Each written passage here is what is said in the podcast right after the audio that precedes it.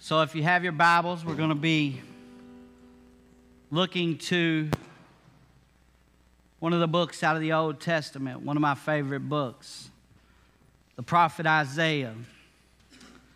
It's not coincidental that Isaiah was right where peace was at.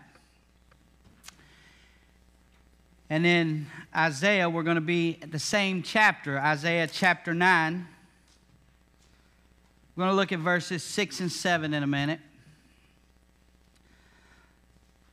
But boy, they set that one up good. The Lord is good. Because I can always get up here and sing and shout with every ounce of my being that it is well with my soul. And my prayer is that it is well with your soul. That you would be good, that you know, that you know, that you know, that you know, without a shadow of a doubt. If something were to happen, and when you draw your last breath, you are right with the Lord God Almighty. Maybe you've walked in and you're on the fence about that. My prayer is that by the time this is over, you will know for sure, 100% guaranteed that your soul is well, that you are truly in right standing with the Lord. So, as I said, I want to look at Isaiah chapter 9. Would ask out of reverence for the Lord Jesus Christ and His holy word if we could stand for the reading of God's word this morning. Starting in verse 6. For to us a child is born, to us a son is given, and the government shall be upon his shoulders.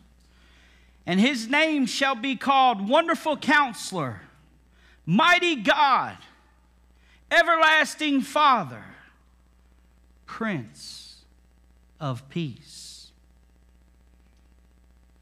Of the increase of his government and of peace, there will be no end on the throne of David and over his kingdom, to establish it and to uphold it with justice and with righteousness. From this time forth and forevermore, the zeal of the Lord of hosts will do this. Let's go to the Lord in prayer. Dear Heavenly Father, as we come to you this morning, Lord, I just ask that your word would go forth. Holy Spirit of God, how I ask, and I know it's a, it's a request that you will never deny. Holy Spirit of God, I ask that you would just glorify Jesus Christ this morning. Hide this pastor behind the cross. May your word go forth, nothing of me and all of you, sweet King Jesus. And all of God's people said, Amen. Amen. You may be seated. So, the centerpiece of the gospel is the cross. That's the centerpiece. But the masterpiece of the Gospels is the resurrection. See, the centerpiece and the masterpiece, when accepted, lead to endless peace. This endless peace of the Gospels, which in return is a relationship with Jesus Christ, with God. You want true peace? It is all about relationship. Having a true relationship with your Heavenly Father. But to us today, in year 2022, right where you're sitting in Louisville, Kentucky, a 40216, it almost seems as if peace is nothing but of a fairy tale. We feel as if we have no peace nowhere around us. We continually hear of wars. You have uh, the pandemic, and I'm not just talking about COVID 19's pandemic. I'm talking about you got a drug pandemic, you got a suicide pandemic, you got uh, wrongful relationship pandemics. We got pandemics going all around. You've got hurricanes, tornadoes, and I could go on and on and on. Just flip on WDRB or WLKY we see the biggest pandemic the killings. Babies killing babies, grown men killing babies, all the murders. That too, friends, is a pandemic. So when we hear this word peace, sometimes we say, How could there even be peace? Do you see the hell that is going on around me? Do you see all the torment and all that? Listen, friends, true peace comes from God, not from what the world says. It just don't. So, how can there be peace? It seems that the longer our lives last, the more chaotic our lives become. We're chasing the Joneses. Michael over here's got a, a $500,000 home. Well, Donnie over here, he's done real good to have a $70,000 home, and what he's trying to do is keep up with him over here. That's not peace. That's not peace. That's external values, not internal values. So, true peace comes from God. Have you ever thought that the rise in conflict, both at, at home and, a, and abroad, is due to the actual absence of God? Every time I look around, that's what I think about. I'm like, man, we have taken God out of schools. We've taken him out of uh, bus rides. We've taken him even out of the homes. You've got parents that'll sit there and tell their babies when they come to them and say, Mommy, Daddy, would you tell me something about this Jesus character? And we got a whole lot of atheists and agnostics that will say, Shut up with that fake religion and Christianity. That's not right. We're taking God out of the homes. Man, America was founded on Christianity. But yet we're so far away from it now. Had the opportunity to go out with a brother earlier in the week and doing just how Jesus would do. Jesus would go meet the people right where they was at. He didn't care what it looked like. He met them right where it was at. You know why we was able to do that? Because the peace of God that is indwelled on the inside. Most people would say, No, I ain't going to pray over that person. I ain't going to do that. I'm not going to walk in Walmart. Listen, I love to witness in Walmart. I mean, I just do. Alicia will take off running from me every store we go to because she knows I'm going to slip up to somebody, I'm going to act like I'm shopping, and I'm going to whisper over to them, Can I pray for you? And they're not going to deny. For the most part, I've been cussed out a time or two, but I'm a big boy, I can handle it. But I do that because of the peace of God that is indwelled on the inside. And I want other brothers and sisters to know and understand that peace. You know, the Hebrew word for peace is shalom. And, and that word, shalom, it is a word that is still used today as a greeting, the way they do it. And it means peace, it's a blessing upon them. It is a blessing that the desires and wellness and wholeness of the person that it is spoken to. So it's saying if you walk up and you greet somebody, which in America you'd be, what you just say? You just cuss me? You said shalom, shalom, what? But really they're saying peace, giving you blessings of peace. Peace. We need to get back to that. Because Jesus is the Prince of Peace. Isaiah spoke it before he even came to the earth. So the first thing I want to look at is peace with God. See, there was a declaration of war that took place. I love going all the way back to the Old Testament and tying it together. See, it was in the Garden of Eden that the first shots were ever heard of this war. It was Adam and Eve had been created to walk with God, but yet they decided that that wasn't enough room for adventure and investigation. So they had to go do things their way. See, what Adam and Eve thought was that God was just some grumpy old heavenly father just sitting around that didn't want them to have any fun. And that's not at all what God said. So I give you all this, just don't eat of that. But yet, what Adam and Eve did not realize was when they disobeyed God for the first time, they were causing an all out war on planet Earth. It was the first shots ever. There would be no more peace in the time to come until the coming of the Messiah. There was the separation. The spiritual war had begun in that moment. As soon as they bit into the apple, the forbidden fruit, whichever one it was, whether it's a fruit, peach tree, whatever, it was a piece of fruit. And what happened when they did that, when they bit in, separation took place. They were the first of humankind. Lucifer done been kicked out of heaven. He done been thrown out. But man wasn't happy with what God had given him, given him everything. Even gave him a lady on the side. How much better could it be than that? For us married men, we know how that is. Sometimes they're a thorn in our side, and even for the women, same way. We're a thorn in y'all's side all the time. I already know. I hear it all the time.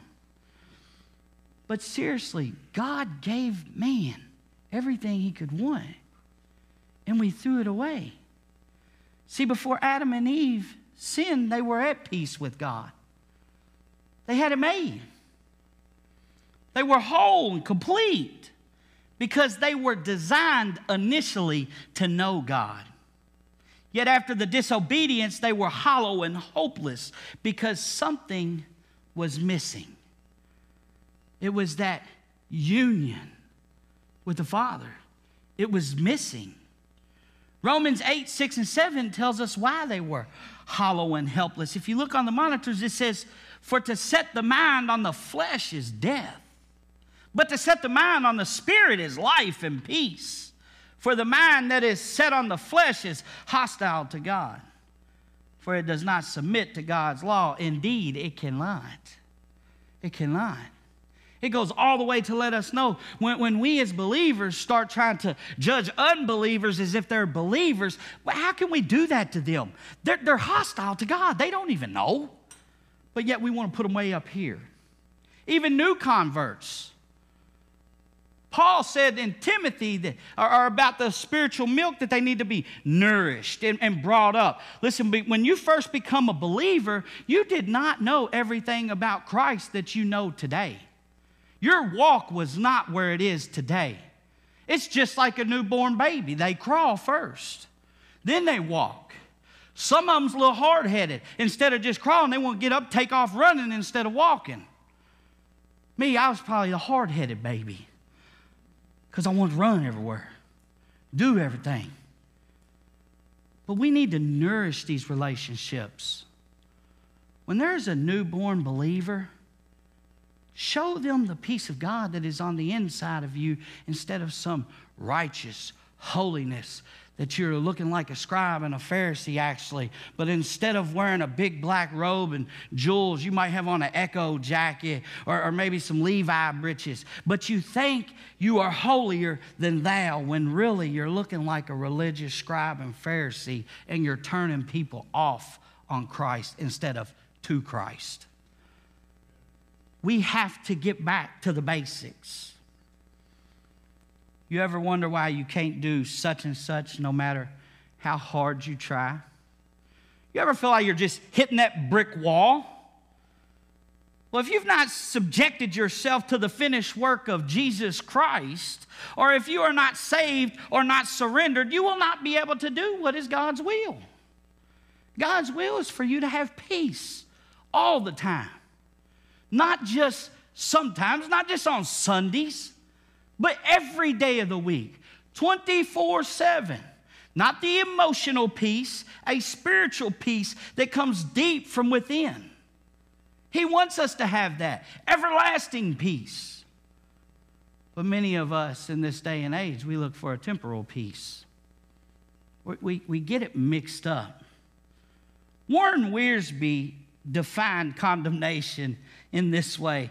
And I love Wiersbe. It says, God declares us sinners, which is the declaration of war. We were condemned already as sinners. When Adam and Eve were declared by God as sinners, the first shot on the war killed them both spiritually. They was done. Over. It's a wrap. There was no getting around that. There was no saying, Sorry, God, my fault. I didn't hear you. I didn't hear you say that. No, there was no way around it. They were spiritually dead in that moment. But God, man, He's so good. See, their minds were set on the flesh. They could not do what God commanded them to do. They wanted more and more and more and more more. They wanted more indulgence. They weren't at peace with having everything in the garden. They wanted to become like little gods. They wanted to in trade and, and turn in to become little lowercase gods. That's why I always in a text I capitalize the G because he's not a little lowercase g God. He's a big, big God. And he deserves respect. Even as I'm talking about him and I say he, I capitalize the H. He is worthy. He is worthy of it all. But the good news comes from the centerpiece painting of God's masterpiece. This, my friends, is when the cross is central and we allow Jesus' blood to cover our sins. And what happens when we do that is an endless peace. It's endless. You say, well, how do you say it's endless peace? Because it's eternal peace. See, we live here some 83, 84. If we're lucky, that's a high end number. But for the most part, 50, 60, 70 years old. And then time will expire. But for the believer who has true peace with God, who has been reconciled, then the days just keep going. Because, friends, for the Christian, you will never, ever, ever, ever, ever die because of your eternal security, which is in Christ Jesus, which is you being covered under the blood of Jesus because you was bought with a high price from a man named Jesus because he is the Prince of Peace. And he did all that for us when we didn't deserve it. None of us deserved it. So we've heard of the declaration of war, but what is the declaration of peace? Again, Warren Wiersbe says this justification. It's one of them big theological words. Get you real tongue twisted when you start saying it real fast, but justification means God declares us righteous only through Jesus, not by your good works or your own merits. Which us being declared righteous is a declaration of peace. Because when you're covered under the blood of Jesus, you are now therefore righteous, and because of your righteousness through Jesus Christ, you now are at peace with God, no longer separated. That's good news. And again, this justification, we don't deserve it. We truly don't. We know from Adam and Eve in the garden, we deserve what we deserve. We deserve a criminal's death. You say, no, maybe you speak for yourself. I'm a good person. I did this that week and I did this the other day, uh, but I'm outside Jesus, but I'm still a good person. No. You might be good here, but where it really counts, you're not good there. Because only through the finished work of the cross can you truly have peace with God.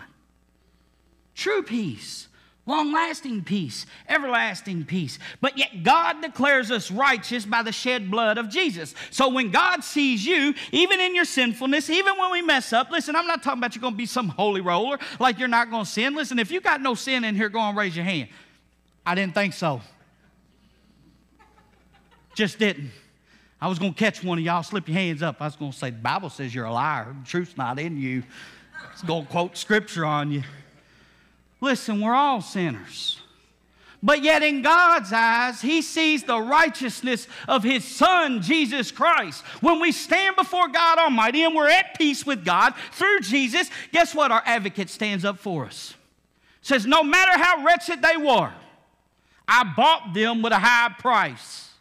I paid the price on Calvary. I laid down my life so that they could have life, so that they would no longer be separated from us, so that they could be in heavenly places where we created them to be at from the very beginning of time. Because friends, from the beginning, we was meant to be with God, not without Him, but with Him.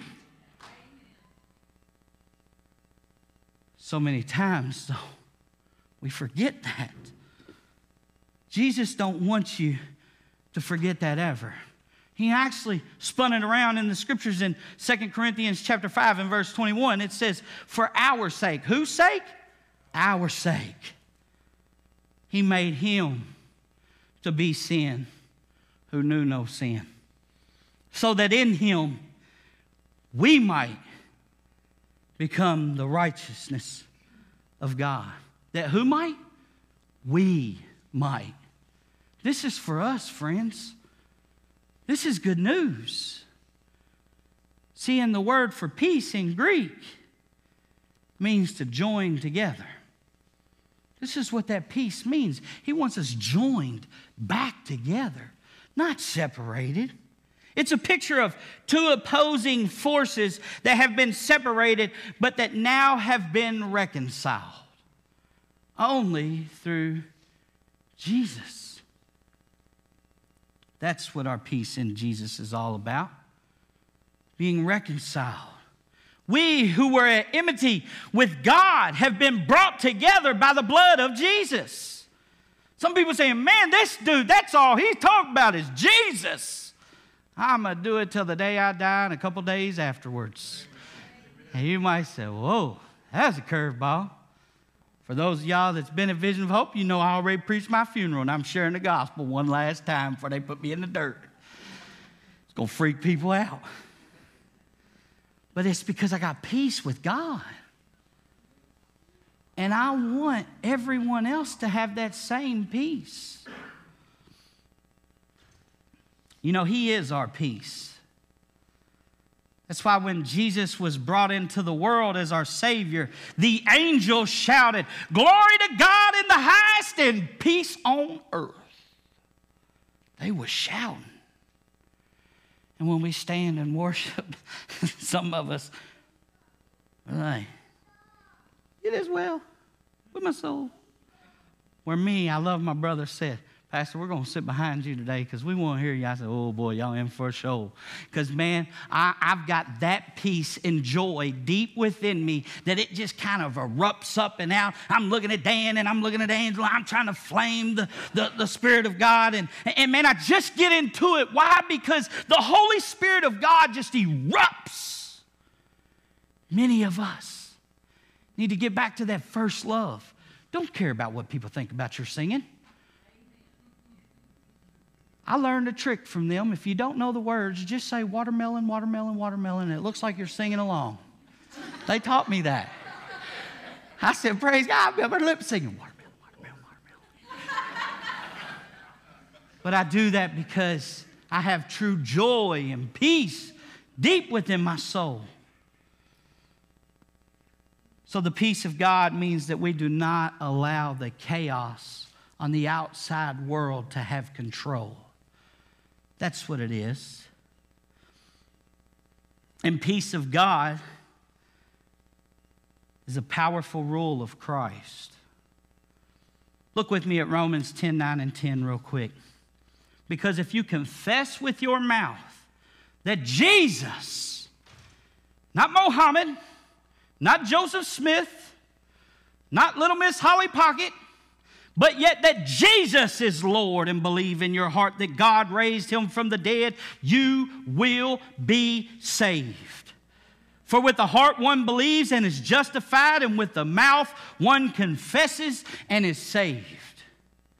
It don't say pick up a shovel and do some works. It says believe and confess. Repent. Turn. Don't try to earn, turn and you will be saved. Not you might be, you will be. See, for him to fight our battles and carry our burdens, he must first be our Lord. He's not going to listen. If he's not your Lord, he's not going to fight your battles for you. Now, the enemy can make you feel like you done did something real clever and that you got something. But outside of Jesus Christ, he's not fighting your battles. I don't care what you say. You can say, well, you don't know what happened. And I'm going to say, are you saved? And then I'm just going to say, well, that's just good luck. Because unless you're saved, Jesus is not fighting them battles. He's not. Because you're still at separation, you're still at odds. And then it leads to permanent trust in Christ. Oh, Isaiah 26 and verse 3 says, You keep him in perfect peace whose mind is stayed on you because he trusts in you. When all else fails, because we trust in him. Then you must have a practical prayer life. Philippians 4 6 and 7 says, Ooh, this is a good lifelong verse, y'all. Hang on to it.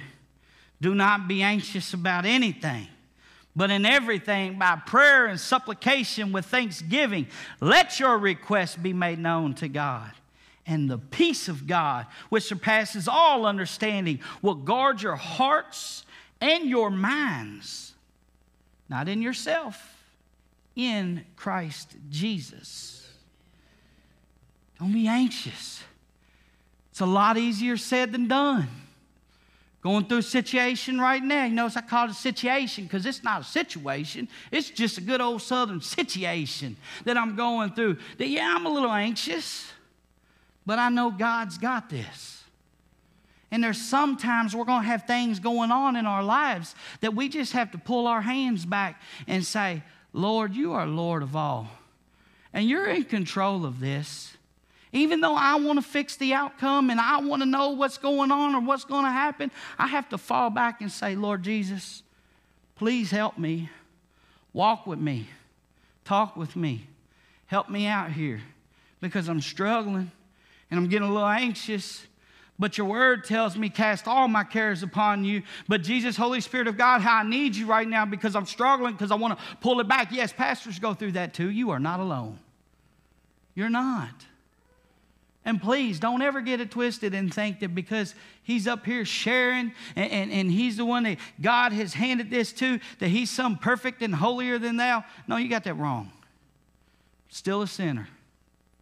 Go through the same struggles you go through, same problems. Dads, moms, we go through the same things. If you got children, you understand. If you're young enough and you don't got children yet, you one day will understand. Real life happens to, guess what? Real people. Real people make real mistakes. But God is good. You know, Philippians 4 9, and I'm going to try to zip in. But Philippians 4 9 says, What you have learned and received and heard and seen in me, practice these things and the God of peace will be with you. Practice these things. Practice makes perfect. I used to hate when I'd hear that in football. Coach would say, Son, practice makes perfect. But even in the scriptures, I'm, I'm, older now and I'm like, man, it even says that in the scriptures. So practice these things, what you've learned, what you've heard. When you was in VBS coming up, take them principles and run with it. Learn from it. Younger ones. I know you look at us and you say, man, y'all some old heads. Y'all don't understand what's going on. It's a different time and day now. No, we've been through it too. Only thing that's changed is the numbers on the year. That's it. The rest is the same. Time repeats itself. And then there's purposeful practice of God's word. And this is where some of us, even the believers, struggle at. Look with me at Psalms 119 and verse 165. That's a long, long book right there. A long chapter is Psalms 119. And it says, Great peace have those who love your law. Nothing can make them stumble.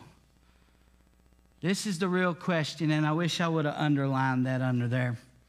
Those who love your law.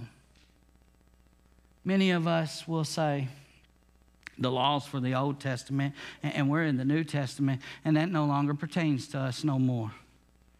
Yeah, still does. All of his words profitable. It's all for gain. But yet we say we love God. So if you don't want to live by the law, but yet you'll be the first one to throw your hands up and say, Do not murder. Don't do this. Don't do that. Well, I thought you didn't love the law because that's the Old Testament. And now we're under the New Testament. But yet Jesus come because they could not keep up with that. There was no way we was going to keep up with the over 600 laws. We just weren't going to be able to. But yet Jesus said, No, they keep up with me. They're good. They're good. The last time I checked, this thing was holy. Last time I checked, and I'm looking at it right now, it says Bible. B I B L E. Holy is truth. Bible, your basic instructions before leaving earth. God gave you a blueprint right here. Many of us, us men, we really struggle with this part because we don't even read instructions when we put something together. So now we're trying to build our life back together and we don't want to open up the Word of God and we expect we're going to be able to fix it. I don't know if you've ever been around my house, but I got all kinds of nuts and bolts laying around and I just tell these, I'm like, well, it's held up together. I think it's good. That's how we do with our spiritual walk, though. We will say, you can say, well, that verse right there, King Nebuchadnezzar, to all the peoples and nations. Well, he's talking to them in the Old Testament, not to me we walk away from it. That's not what God wants you to do. This is your love letter, friends. From Genesis all the way through maps. It's all truth. It's all for us. It's all profitable. And then this peace will help us the problems in the world. And where do problems come from? Conflict. Problems come from conflict. And the conflict isn't what gets us. That's not the part that gets us. What gets us is how we approach that conflict. That's the part that gets us. John 16 and verse 32 and 33, and I'm wrapping up here. It says, Behold, the hour is coming. Indeed, it has come when you will be scattered, each to his own home, and will leave me alone. Yet I am not alone, for the Father is with me. I have said these things to you, that in me you may have peace. In the world you will have tribulation, but take heart, I have overcome the world. Folks, in that part right there, Jesus Christ the Messiah is staring death in the face. He knows what's coming, but yet he still has peace. He's telling his disciples they will be scattered, but he still has peace. He gives us this love letter so we can still have peace. So, do you approach the conflict in your everyday of life with the powerful promise of peace with God? Do you approach it that way? Do you face conflict with the peace of God? Or do you face it in the flesh? Do we walk into things with the peace of God? And do you have that type of peace in you? That's the real question. You say, well, preacher, how, how can I know that I have peace with God and the peace of God? Simple. It's real simple. God's word says that Jesus Christ gives peace without end. God's peace is permanent. His peace is not based on your circumstances, not your difficulties or disappointments or your or discouragements. As our worship team comes up, just think about that. Do you really have peace with God? Are you, are you at war? Are you at odds? Are you struggling? Are you wrestling with this? It is simply based on trusting and depending on God to supply your every need. God says, I will supply all your needs, not your wants, but yet your needs. So, do you this morning have the endless God's peace? Do you? Or are you struggling at times? Do you feel as if, man, there's some days that I have this internal peace, but yet other days externally I don't have peace, so I'm letting it override my feelings that really counts about what's on on the internal, not the external. Do you have that kind of peace? It's true peace, peace that only God can give, not man.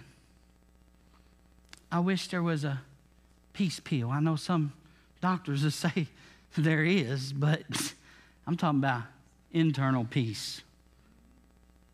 Not something that's going to make you feel good for a couple hours and then you come back and all hell's breaking loose again. I'm talking about that type of peace that when your child's going through something, or your family. talking about that kind of peace. The kind of peace that when we was driving home last night, my wife looked over and I said, you know, because we know someone who's just recently lost their loved one, and and I said, Elisa, could you tell me how you feel about that? Because you know, how how was you with the holiday season rolling around? How, how are you about your dad? And you know, when she looked at me and said, I'm at peace. My daddy was struggling. I got to have my dad come live with us for a few moments, for a few months. And I'm truly at peace because there is no more suffering. There is no more struggling. Yeah, my brothers are out getting high doing what they're doing, and, and he's done buried some of his bro- some of his sons. And my dad is at peace, and I'm at peace with that myself. And man, I'm just trying to drive on Palatka. And I'm like, honey, I want to be like you. I want to be that mama bear. I want to be her. When everything's tumped upside down, she's the one I run to. Because the peace that she can pour over me. When I'm struggling about things that's going on, she says, Honey, you got the peace of God. This too shall pass. Let the peace of God override. Friends, I'm saying that to you this morning to say this. Let the peace of God inside you override the weight of the world that's on the outside. It's not going to be easy, but God will get you through every storm, every trial, and every tribulation. Every one of them. There is nothing new under the sun, but God will help you through it. That's true peace. Let's pray.